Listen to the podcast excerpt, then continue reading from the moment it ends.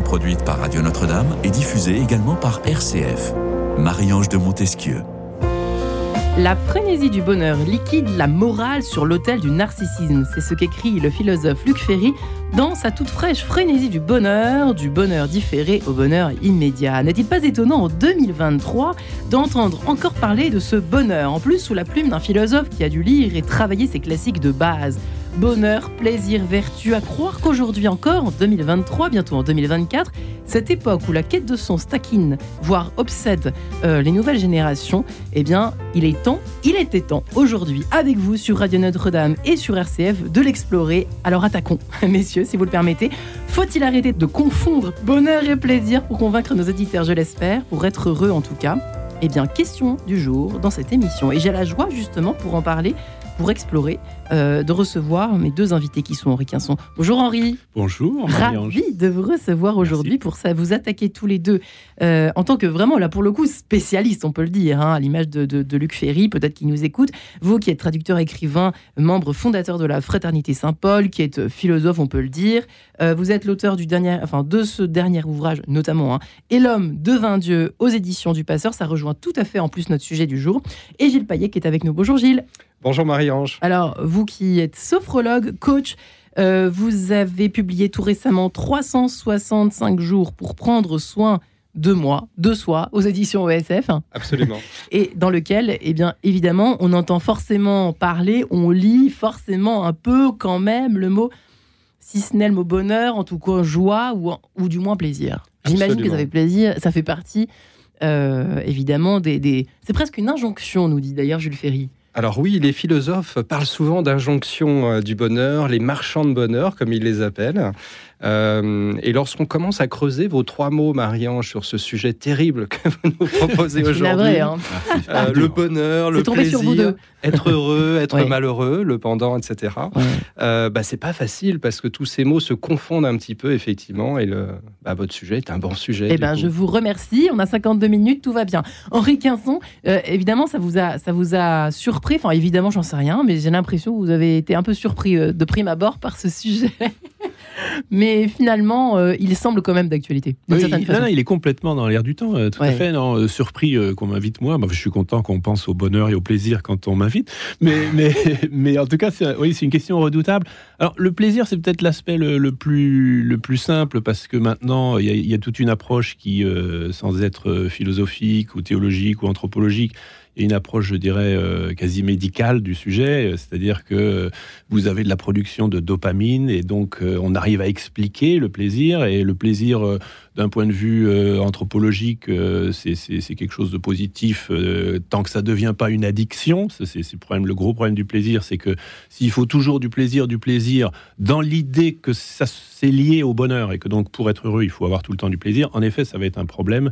D'une part parce qu'on peut pas avoir du, on a, il y a aussi de la douleur et de la souffrance dans la vie. La Bible d'ailleurs. Euh, quand on la regarde, c'est surtout une histoire de nombreux malheurs. Oui, on est d'accord. Hein. Euh, totalement relié d'ailleurs à l'actualité, euh, pour parler que du Proche-Orient. Puisqu'en fait, Israël, Dieu lui a donné une terre, dit-on dans la Bible, mais après, il y a eu l'exil, la destruction du temple, enfin, etc. Et donc, que reste-t-il finalement de hmm. toutes ces promesses de bonheur? Euh, mais le, bonheur, c'est plus compliqué. Alors, c'est lié à la sérotonine quand on a une approche comme ça, plutôt biologique, on va dire. Et ça, c'est plutôt l'idée de, quelque chose de plus stable, de plus durable, et qui nous permettrait d'échapper à des addictions. Mais une fois qu'on a dit ça, en effet, c'est très compliqué de, définir ce qu'est le bonheur. Faut-il chercher le bonheur pour lui-même? Est-ce que le bonheur est donné par surcroît? Parce que étymologiquement, le bonheur, il y a le mot bon, donc ça, c'est positif, très bien. Mais heure, euh, comme d'ailleurs en anglais happy, happiness, happy c'est aussi l'idée du hasard. Donc le bonheur, heure, c'est le hasard. Et donc l'idée du bonheur, oui, étymologiquement, le bonheur ne dépend pas de nous. C'est un hasard. Et d'ailleurs, on parle du malheur, et le malheur s'abat sur vous. Ouais. fond sur vous. Donc vous n'êtes pas maître ni du malheur ni du bonheur, et donc euh, ce serait plutôt euh, du pile ou face. Et alors de ce point de vue-là, que ce soit le coach ou le chrétien que je suis, on est un peu démuni parce que alors si c'est le hasard pour ceux qui ne croient pas en Dieu, ou la providence, ou au contraire le malheur, le diable qui est dans les, dans les, dans les détails qui, qui vont vous hmm. abattre, euh, qu'est-ce qu'on est censé en faire? Voilà. Donc c'est pour ça que c'est un sujet assez difficile, parce que déjà étymologiquement, euh, l'idée, l'idée de bonheur est quelque chose qui, qui, nous, qui nous dépasserait, sur lequel on n'aurait pas contrôle. Alors que je pense qu'aujourd'hui, les marchands de bonheur, au contraire, vous disent ne vous inquiétez pas, nous avons une solution, nous allons vous offrir le, bonheur clé en main, il suffit de suivre nos conseils, éventuellement contre rémunération, parce que c'est aussi un commerce. Ça se monnaie, c'est terrible hein, ce qu'on est en train d'évoquer là. je pense que voilà, c'est ça, c'est une frénésie. Donc, hein.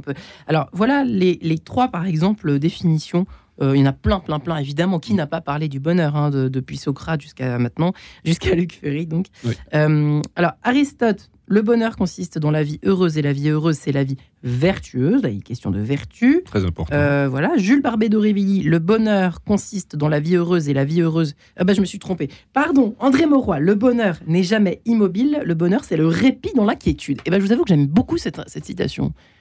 C'est le répit dans l'inquiétude. Absolument d'arriver à trouver dans les malheurs ou dans les moments euh, de pression de notre vie des, euh, des îlots, euh, des laps de temps. André Comte-Sponville, vous avez évoqué Luc Ferry, vous avez évoqué bien sûr Henri Quinson qui est présent, et merci Henri d'avoir donné tout ce champ de définition qui clarifie un petit peu le, le sujet, puisqu'on a tendance effectivement à confondre tous ces termes.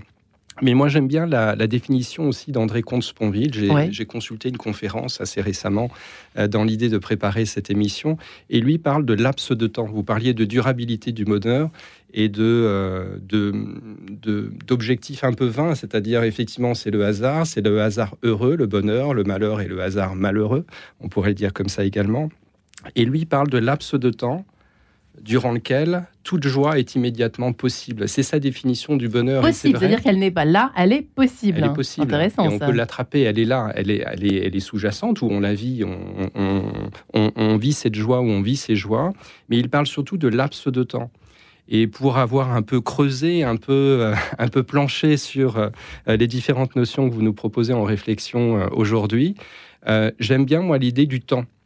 C'est-à-dire le bonheur euh, sur toute une vie. Est-ce qu'on peut viser un bonheur sur toute une vie? Je pense que c'est vain. Je pense que ça n'est pas possible pour les raisons qu'on a évoquées.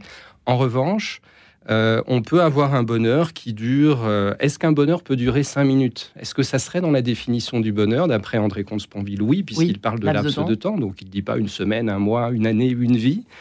J'ai en mémoire aussi une mémoire d'il y a 4-5 ans ou une tante qui était à 15 jours euh, avant son décès, donc euh, à qui je rends visite, une tante éloignée, me dit Mais tu sais, mon Gilou, c'était la façon dont elle m'a appelé, mon prénom est Gilles, donc elle m'appelait mon Gilou, je pars sereine car je peux dire que j'ai eu une vie heureuse. Waouh, magnifique. hein non seulement cette phrase, je la trouve belle, J'espère la faire mienne au moment où euh, j'arriverai dans cette situation. C'est presque, c'est pas un objectif, mais j'ai ça en point de repère du coup depuis 4-5 ans. Et surtout, elle m'a appris que euh, on peut faire aussi un bilan général, un bilan global euh, de vie heureuse, donc de bonheur sur l'ensemble d'une vie.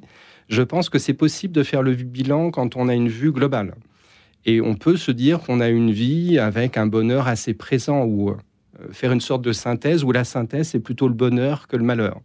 Je pense qu'on peut le faire quand on fait le bilan. En revanche, quand on fait face à l'avenir, c'est plus compliqué, je trouve, euh, d'essayer de viser le bonheur ou je pense que c'est pas vraiment possible en réalité. Est-ce que nos anciens le faisaient en fait bah, On remarquait bah, euh, la traduction, le, Socrate, en tout cas, s'interrogeait sur cette histoire du bonheur. Mais dans, dans la tradition juive, ce qui est très frappant, c'est que euh, dans la prière juive, vous avez les 50 psaumes donc dans, dans, dans la Bible juive et dans la Bible chrétienne et qui sont entrés donc aussi dans la liturgie chrétienne, notamment monastique. Oui.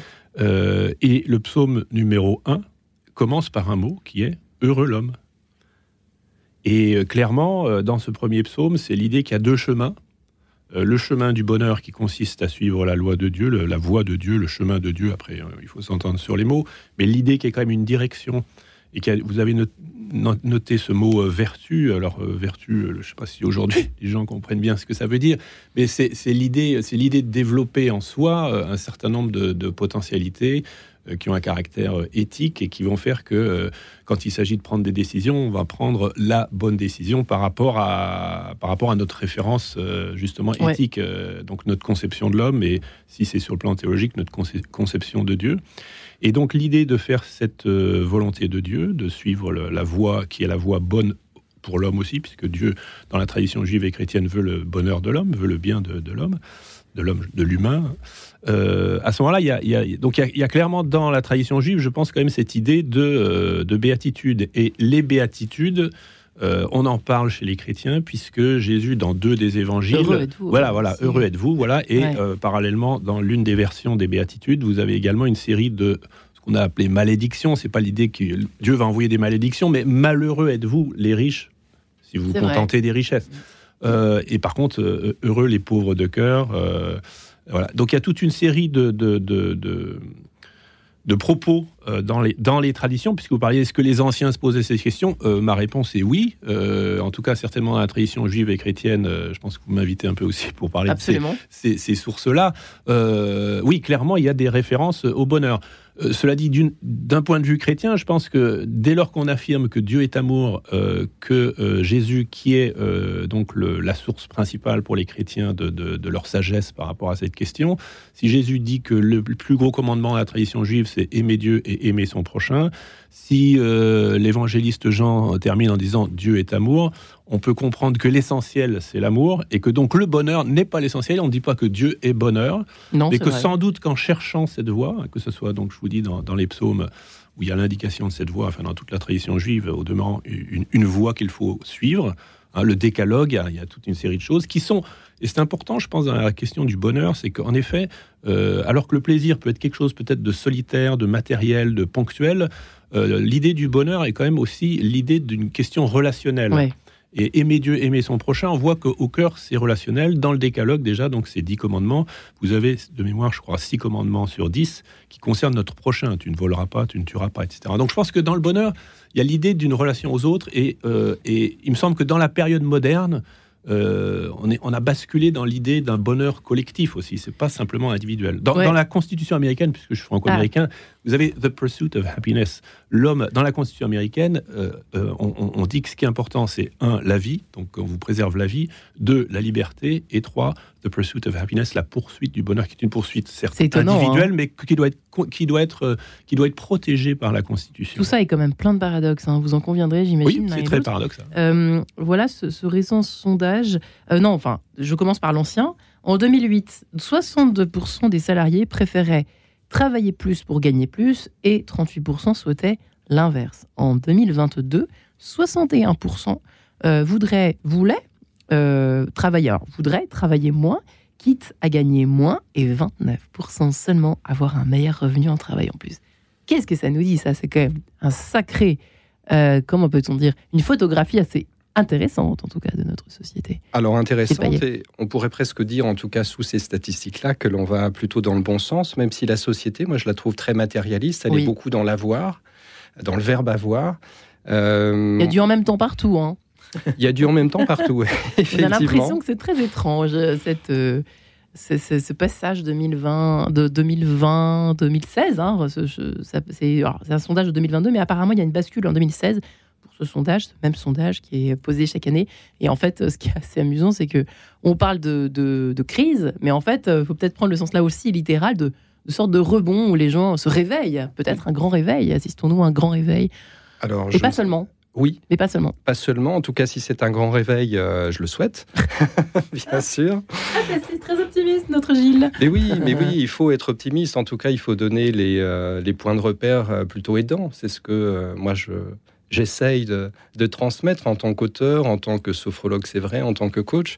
Et euh, il me semble, moi, que le, plutôt que le avoir ou les possessions, ce que, ce que vous évoquez, la richesse, euh, ce que Henri Quinson évoquait, ou euh, le fait de moins avoir d'argent, si l'argent n'est plus un guide absolu. On sait très bien que, par exemple, sur les causes de démission, euh, c'est pas l'argent, c'est pas la mauvaise rémunération, c'est la mauvaise reconnaissance et souvent du management.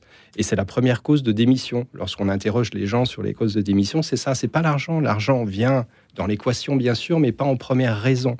Donc euh, c'est la reconnaissance, la reconnaissance de qui je suis, euh, l'accompagnement de ma progression personnelle. On est sur des choses assez intimes. C'est intéressant de et c'est cette reconnaissance qui peut procurer ce sentiment d'appartenance, peut-être derrière le bonheur que j'ai à me lever chaque matin, à faire partie de cette équipe. Vous évoquiez, Henri, l'aspect individuel des plaisirs. Moi, je crois beaucoup aussi, en tout cas, c'est une voie vers laquelle on pourrait tendre un peu plus, vers le fait d'avoir plus de plaisir collectif.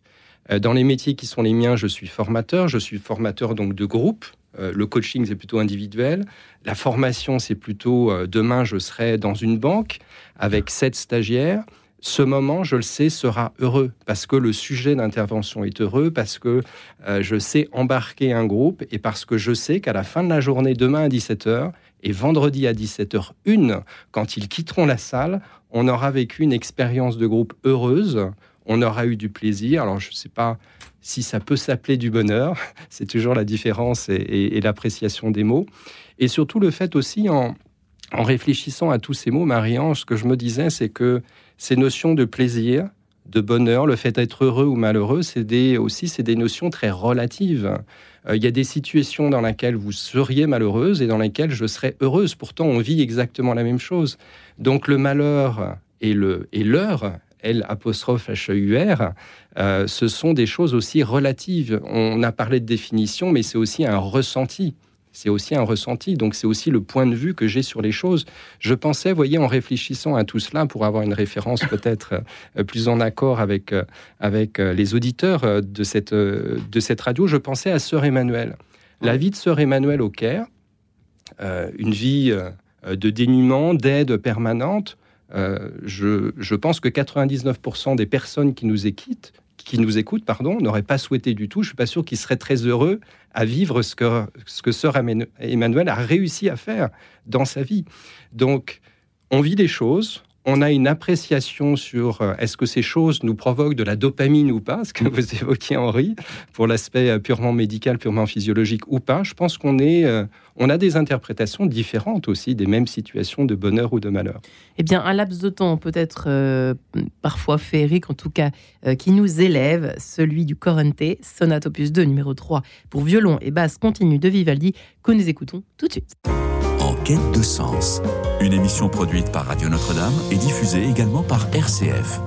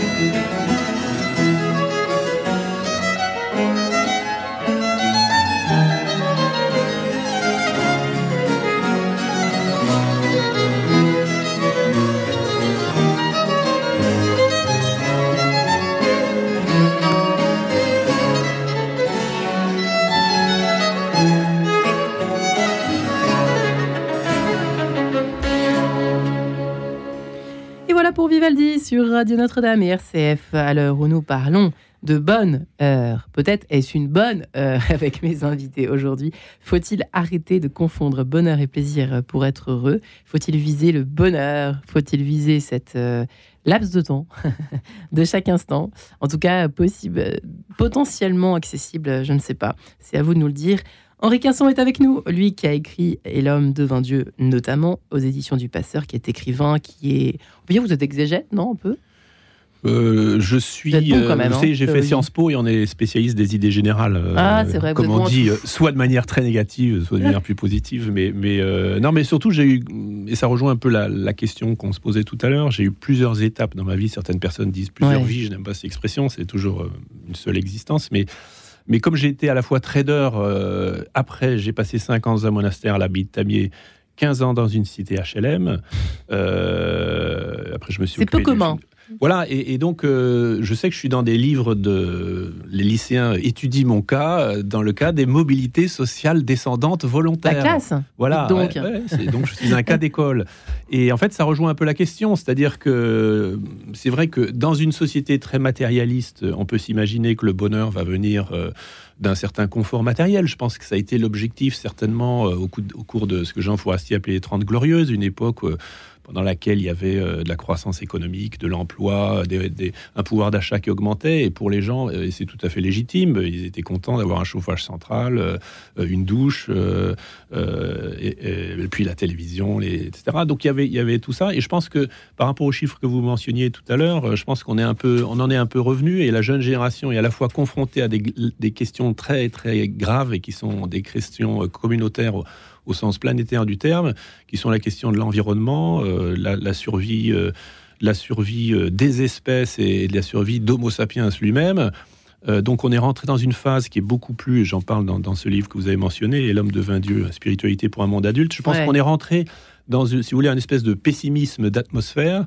Dans lequel la question de l'espérance et du bonheur ont, ont, pris une acuité particulière et certainement il y, a eu, un déplacement des curseurs, notamment par rapport au travail, puisqu'on a aussi beaucoup des questions de burn-out. Enfin, Gilles connaît sans doute ça mieux que moi. Euh, euh, le, d'être malheureux au travail, le bonheur au travail est devenu un vrai sujet aussi pour les gens. Et, euh, comment on est largement rentré aussi dans une société qui est une société du, loisir, du temps libre. Euh, mais en même temps, comme aujourd'hui, il y a une question de pouvoir d'achat pour beaucoup de gens, euh, ça devient très compliqué de savoir comment euh, on choisit soi-même un style de vie qui peut, en effet, vous, vous, rendre heureux. Parce que, mine de rien, ce qui vous a fait, enfin, sans rentrer une fois de plus dans votre parcours, on peut dire ça comme ça, Henri Casson, c'était quand même une certaine forme de, de, de, bonheur, enfin, de promesse de bonheur que vous ah, moi, si, vous me posez la question, suis-je heureux dans mes différentes étapes de, vie Ma réponse est oui. Ma réponse est oui. À chaque fois, j'ai été heureux et pourtant, j'étais dans, des situations tellement différentes. Et ça, d'ailleurs, d'un point, de hein. point de vue, je dirais, euh, expérimental, c'est-à-dire de rencontrer des gens, parce que je me rappelle quand j'allais au cinéma euh, tout jeune à Auteuil-Bon Ciné, ici à Paris. Euh, à l'époque, c'était 5 francs la, la, place, ça fait rêver. Ça ne nous rajeunit pas, cette affaire. Il y, avait, une publicité qui était Les bonbons créma, ça ne s'explique pas, ça se déguste. Ah, et je dirais, le bonheur, puisque c'est très difficile à définir et aussi très difficile de, communiquer le bonheur à quelqu'un, je pense qu'en effet, c'est un côté un peu mystérieux, insaisissable, un peu On comme. peut rentrer chez nous alors. Voilà, c'est dit. Oui, non, mais en fait, euh, ce qui est intéressant en revanche, c'est les témoins. C'est-à-dire, euh, quand vous rencontrez des gens heureux, vous voudriez connaître la recette. Euh, c'est comme si vous mangez un bon plat, vous dites comment vous avez fait ce bon gâteau? Et, et je pense que je pense qu'aujourd'hui, les gens s'intéressent beaucoup plus à des témoins heureux euh, qu'à des professeurs de bonheur, parce que... Le, Ils sont peut-être euh, malheureux d'ailleurs dans leur Voilà, parce que, bon, si vous voulez, la, théorie est une chose, mais la pratique de voir quelqu'un d'heureux, c'est... Et, moi, mon expérience, c'est que j'ai vu des gens euh, qui étaient très pauvres, heureux. Donc c'est apparemment ça pas, vraiment une ça ne veut pas dire que bien sûr il est légitime de manger tous les jours, d'avoir un toit, etc. Bien sûr, ça c'est. après, vous avez eu des tas de théories dont on n'a pas parlé, mais quand même celle de Maslow, par exemple, la pyramide de Maslow, dans laquelle euh, on, a cherché à donner. Euh, il y a des choses intéressantes dans, ce, point de vue n'est jamais que la vue d'un point, comme disait un vieux moine, mais, c'est toujours éclairant d'avoir euh, d'écouter. Et l'idée qu'il y a voilà, il y a des, il y a des besoins de base qu'il s'agit de qu'il s'agit en effet de, il s'agit d'y trouver des réponses. Donc vous avez besoin de manger, vous avez besoin aussi de sécurité. Les gens parlent beaucoup de sécurité aujourd'hui. Aujourd'hui, c'est l'un des critères. Hein. Voilà. Et, après, une fois que vous avez passé ces étapes, euh, vous avez besoin d'autre chose. Et moi, souvent, les gens peuvent me dire, euh, j'ai eu une vie privilégiée, donc j'ai pu faire ces choix. Et ils ont, et les gens ont tout à fait raison de me dire ça. En attendant, je pense que les gens qui arrivent à un certain point dans leur existence, euh, une fois qu'ils se sont prouvés ceci, cela, qu'ils ont, ont pu expérimenter tel et tel plaisir, ils se posent quand même des questions qui sont des questions centrales. C'est qu'un jour, je vais mourir. Autour de moi, j'ai des gens. Et est-ce que la question n'est pas euh, comment rendre les autres heureux? Moi, Pour moi, si vous voulez, c'est ça. Moi, si j'avais à conseiller quelqu'un, je leur dirais, moi, ma recette personnellement, c'est qu'à un moment donné, je me suis dit, il faut que je me rende heureux, moi, bien sûr, je dois me respecter, il y a, des choses qui me sont absolument nécessaires. Euh, mais euh, arrivé à un certain point de mon existence, c'est il y a des tas de gens autour de moi et je ne peux pas être heureux si les gens sont malheureux autour de moi. Donc que puis-je faire avec les talents qui sont les miens, avec les occasions, les opportunités qui sont les miennes, comment puis-je faire pour rendre les gens autour de moi heureux? Ça peut être dans votre milieu de travail, ça peut être dans des associations, votre quartier, votre famille, vos amis. Et euh, ces, occasions, ces occasions sont innombrables. Et pour moi, euh, la recette serait plutôt celle-là. Est-ce que la quête de sens est une bonne maladie? Parce que c'est presque devenu aujourd'hui une obsession hein, pour les, jeunes. On, connaît ce phénomène du quiet quitting, euh, de la démission douce, de lente. Enfin, vous voyez, on en a déjà parlé suffisamment dans, cette émission en quête de sens. Mais euh, euh vous entendez tous les jours ce terme. Je suis, ah, moi, je veux du, sens. Alors, en même temps, c'est très positif. La preuve, l'émission s'intitule Enquête de sens. Euh, donc, je ne vais pas dire le contraire. En revanche, euh, il y a l'obsession de cette quête de sens euh, jamais inassouvie, quoi, jamais, enfin cette soif de sens. Et peut-être que c'est parfois un peu démesuré. Point d'interrogation, quel, est le problème en fait Alors je ne sais pas si c'est démesuré. En tout cas, c'est un sujet complexe, c'est-à-dire la quête de sens, c'est-à-dire la quête de la direction. On pourrait dire que le sens est une direction. Donc où vais-je, vers où vais-je, ce qui est un cadre rassurant.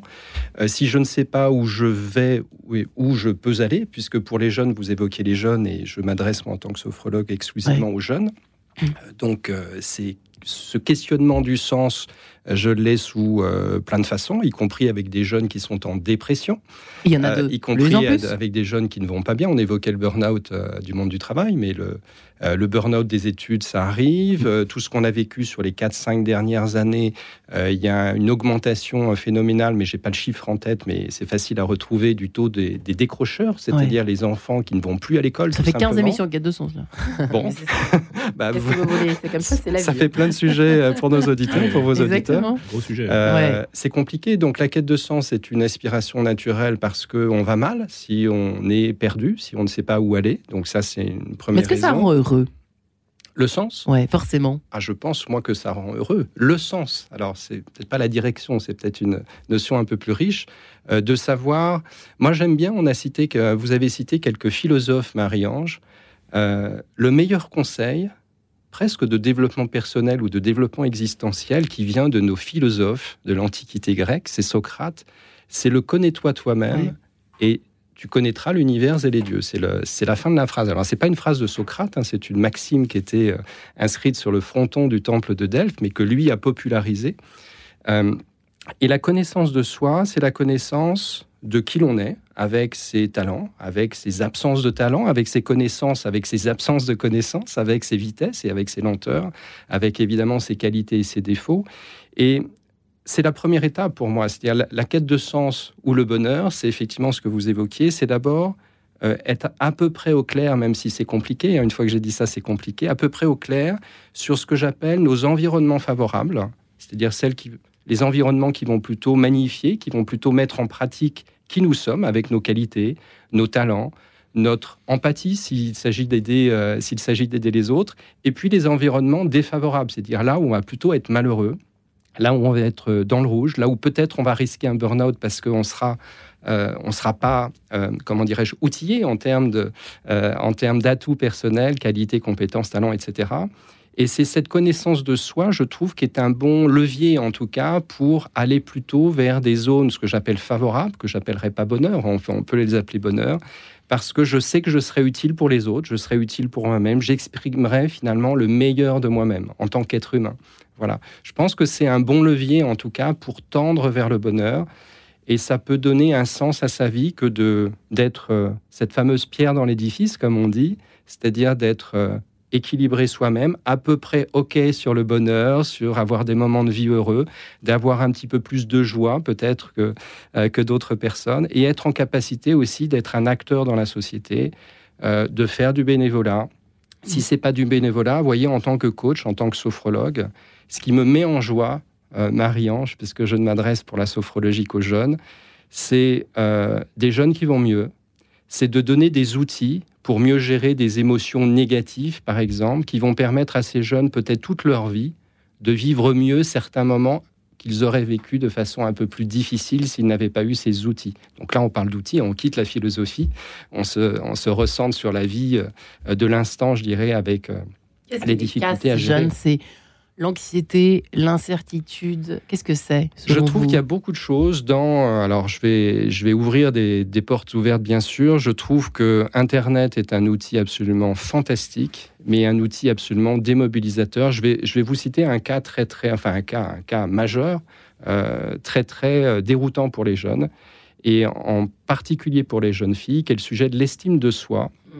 attaché aux réseaux sociaux où on accepte de s'aimer soi-même. Donc l'estime de soi, c'est la, c'est la vision que j'ai de moi-même, pareil avec mes capacités, etc.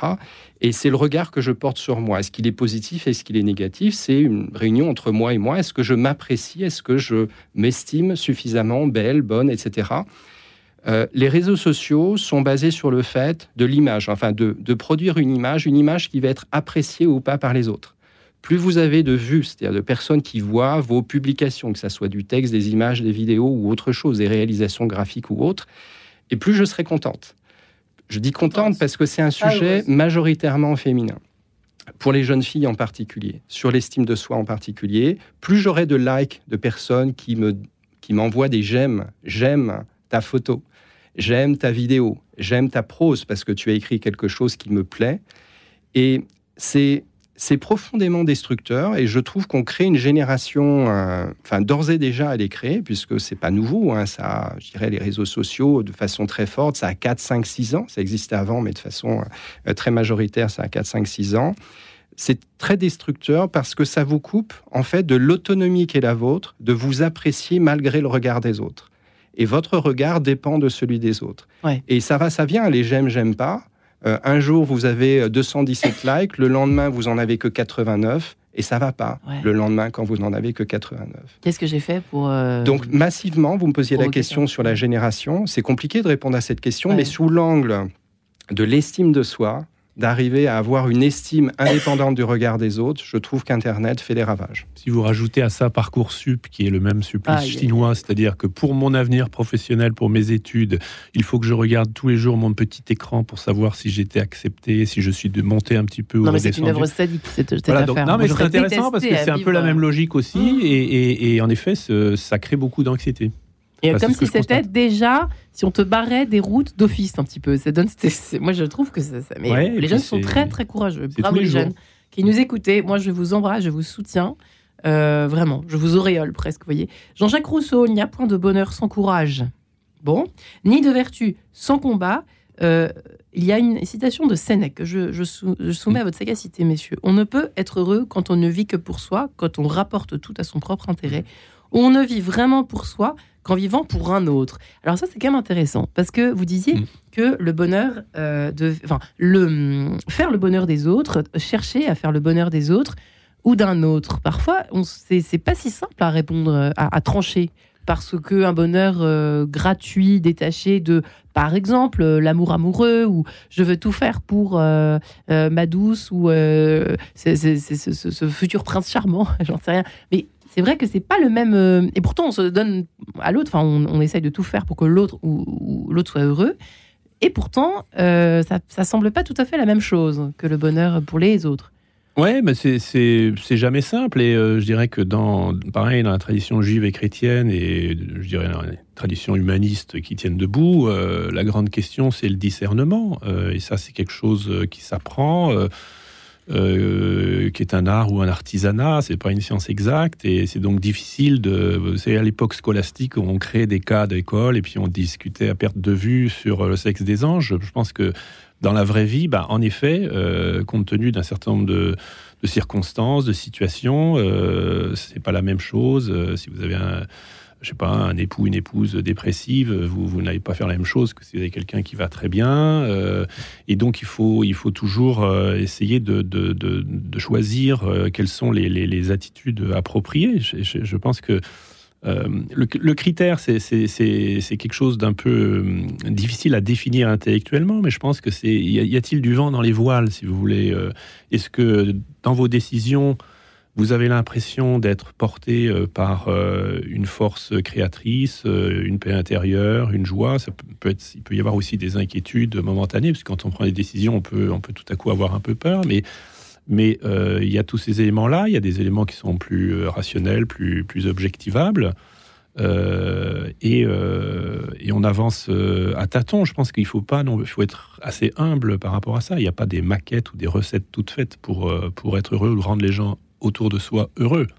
Ce que je pense quand même, c'est qu'il y, y a une évolution globale. On parle d'Internet. Je pense que je, je, mentionne ça dans mon dernier livre, c'est que quelque chose de très paradoxal et on voit qu'il y a des gens qui prennent des positions un peu extrêmes sur ces deux sujets qui sans doute sont, sont vrais des deux côtés. C'est qu'à la fois vous avez une, un sentiment de, de, communauté planétaire, puisque grâce aux moyens de communication, donc on mentionnait Internet, euh, maintenant, vous savez, les jeunes, ils ont, ils ont leur cerveau dans, dans la main, ils ont leur, leur, smartphone, dans lequel ils ont des tonnes d'informations euh, immédiates, mais qui, qui, qui, on peut vous parler de la Chine, de, du Moyen-Orient, on en parle tous les jours, de l'Ukraine, etc. Donc on a tout ça. Euh, on peut y être indifférent, les gens qui meurent en Méditerranée. Euh, et en même temps, je, prenais tout à l'heure les transports en commun.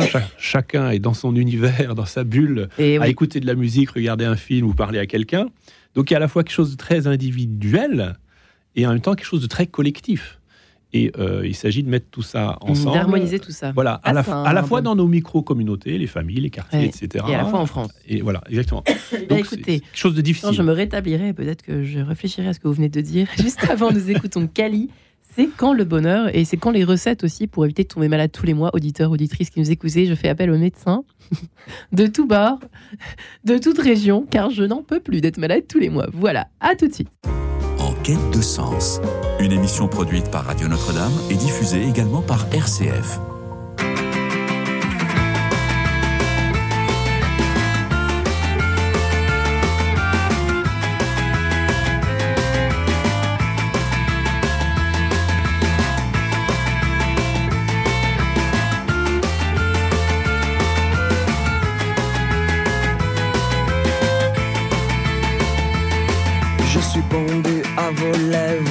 Espérons le mot, espérons le oui qui sauverait ma vie. Je suis pendu au téléphone, mais qu'y a-t-il de plus moche? Un téléphone à phone qui sonne et personne qui ne décroche. Je suis pendu à votre cou dans le plus beau de mes rêves, mais je ne me réveille jamais près de vous et j'en crève. Je suis pendu sous vos fenêtres, au pied de l'arbre, peut-être demain. La petite fleur qui va naître vous racontera mon chagrin. C'est quand le bonheur, c'est quand le bonheur, c'est quand le bonheur, c'est quand le bonheur, c'est quand le bonheur, c'est quand le bonheur, c'est quand le bonheur quand le bonheur. Je suis pendu à cet espoir que vous m'avez soldé. Je suis presque sur l'autre soir, c'est moi que vous avez regardé. Je suis pendu par les pieds, tout rouge et le souffle coupé. À chaque fois que le hasard me dépose devant votre nez. Je suis pendu à la cravate dans mon costume croque-macabé. Il paraît que vous faiblissez devant les hommes bien habillés. Je suis tendu, c'est aujourd'hui que je viens vous offrir ma vie. Peut-être oserais-je parler à quelqu'un d'autre qu'à mes pieds. C'est quand le bonheur, c'est quand le bonheur, c'est quand le bonheur. C'est quand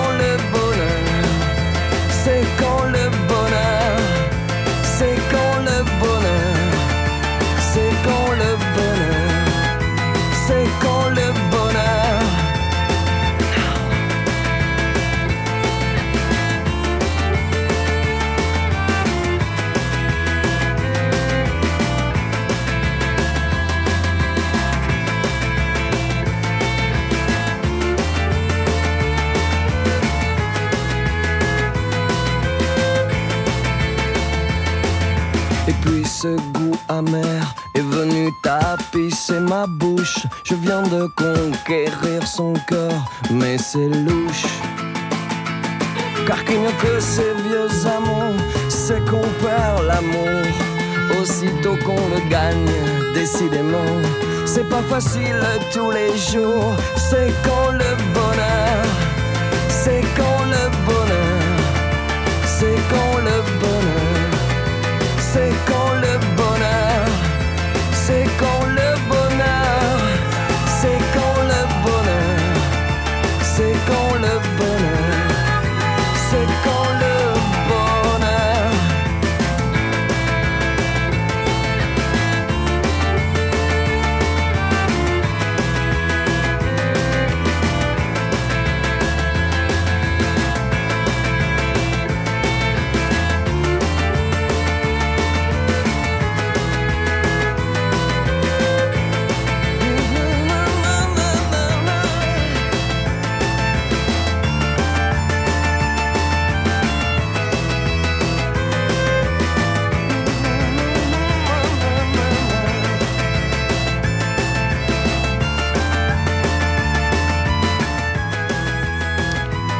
voilà, c'est quand le bonheur? Et eh bien justement, nous sommes là pour en parler avec mes deux invités qui sont sur Radio Notre-Dame et RCF. Henri Quinson, qui est écrivain, membre fondateur de la Frénété Saint-Paul, qui a eu euh, 10 vies, non je plaisante, en une Sept. Un parcours de vie étonnant. Allez, 7, on y va.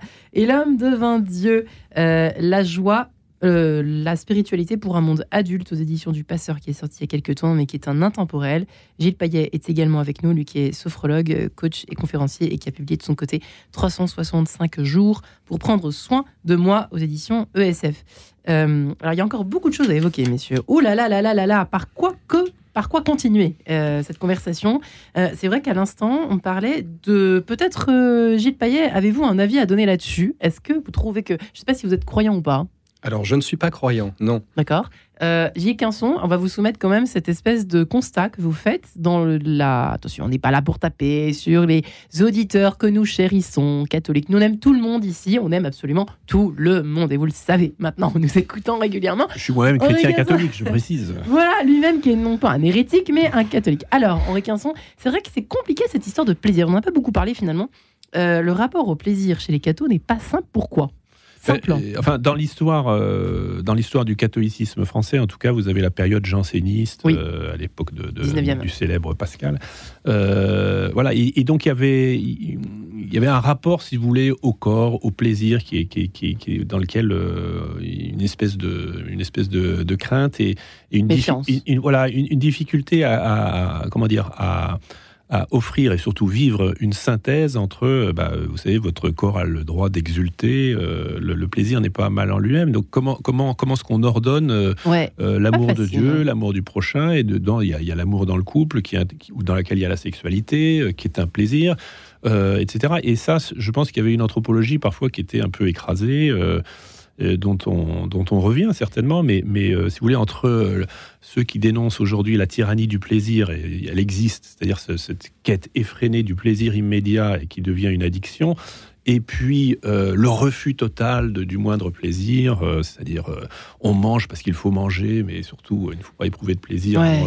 Voilà, et je, je, mentionnais pendant la pause que dans, dans, les évangiles, ça surprend souvent dans les milieux chrétiens, pourtant moi je suis un lecteur assidu de la Bible, mais il y a un verset dans lequel il est dit de Jésus euh, dans les milieux juifs de l'époque que c'était un glouton et un ivrogne. Ça ne veut pas dire qu'il était un glouton et un ivrogne, mais, mais on, le, on, le, critiquait parce qu'il passait son temps à manger avec les, les, les publicains et les pêcheurs et, qu'il qu'il euh, il osait fréquenter même des prostituées, euh, non pas pour non pas pour comme client, mais parce que il disait que, notamment cette phrase, les prostituées arriveront devant vous au paradis. vous voyez donc des choses qui paraîtraient très choquantes pour pour ceux qui ont une vision très très je vous dis, très janséniste de, presque puritaine. voilà, puritaine et puritaine. Dans, vous trouvez le, puritanisme dans le, effectivement dans les, la confession, les confessions protestantes. Donc voilà, il y, a, euh, il y a en effet une juste articulation à avoir euh, entre plaisir, bonheur, euh, la relation aux autres, la relation aussi à soi-même.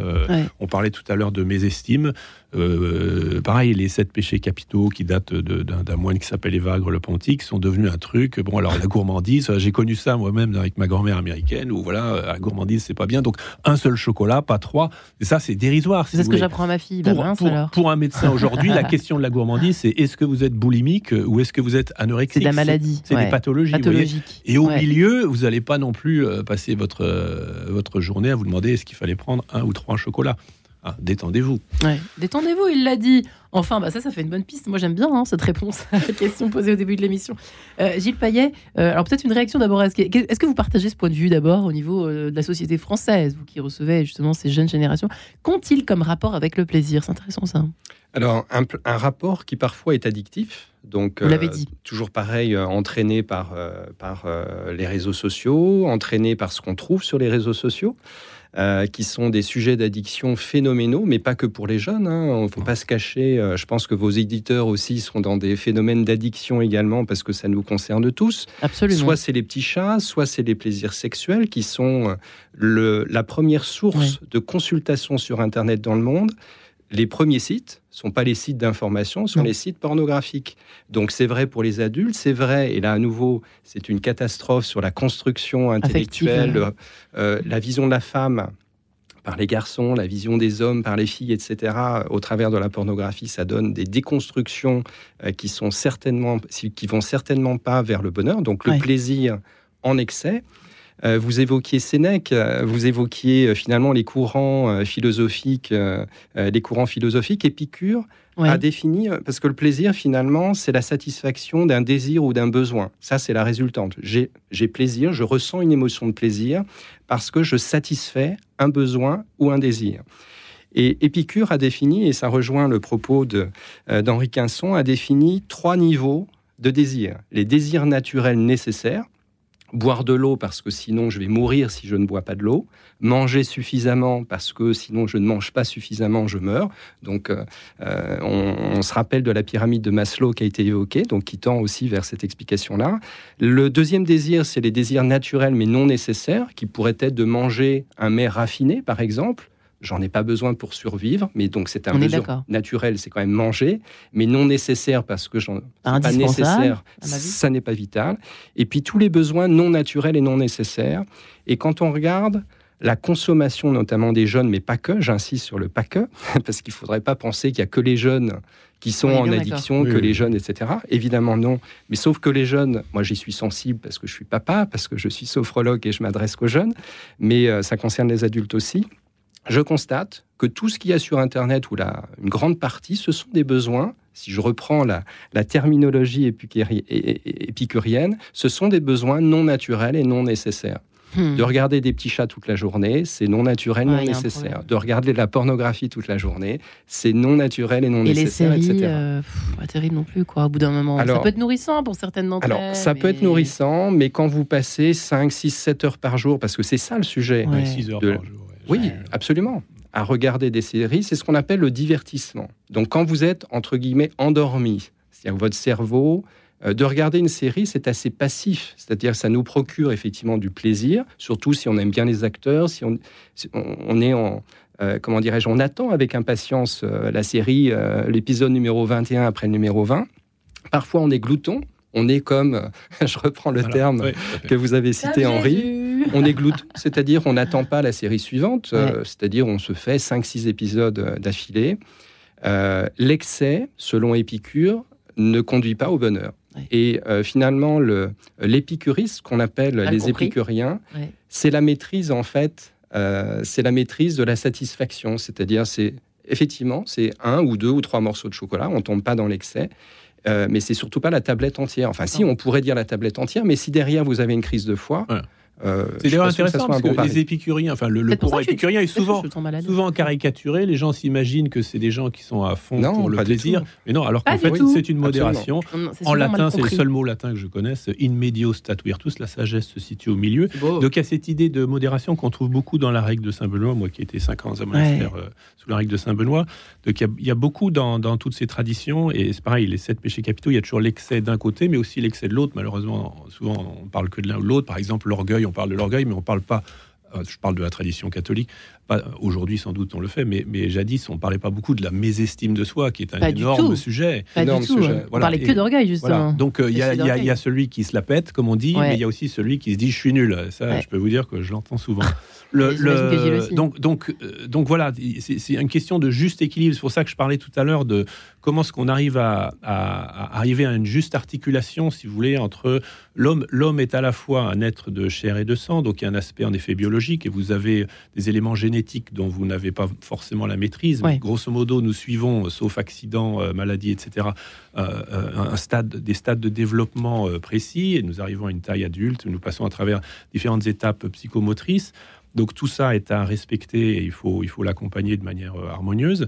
Et, puis après, euh, donc des composantes psychologiques aussi. Vous mettez pas la main dans le feu parce que ça brûle, etc. Il y a des espèces d'automatismes. Et après, il y a la dimension euh, spirituelle.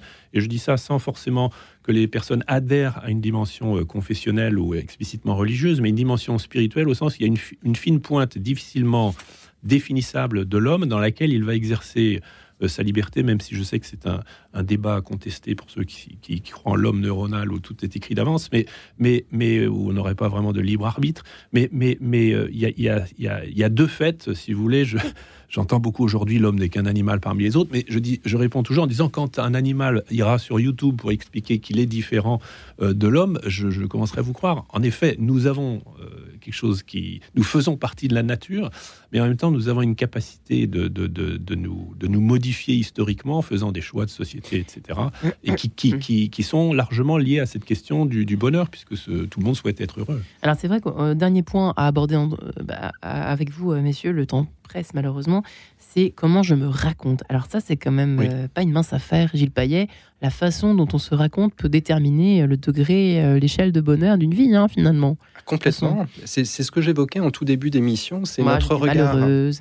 C'est notre regard sur nous-mêmes, sur notre, environnement, notre parcours, mais surtout notre regard en réalité. Euh, c'est-à-dire, je peux avoir un parcours que vous qualifieriez de malheureux, mais moi, si je le vis de façon heureuse, parce que j'ai un point d'observation qui est différent du vôtre, euh, c'est aussi tout le thème euh, très riche de la résilience. C'est-à-dire, je vis quelque chose objectivement de difficile, un deuil, une séparation, un burn-out ou autre. Je peux, sur cette situation, avoir un point de vue.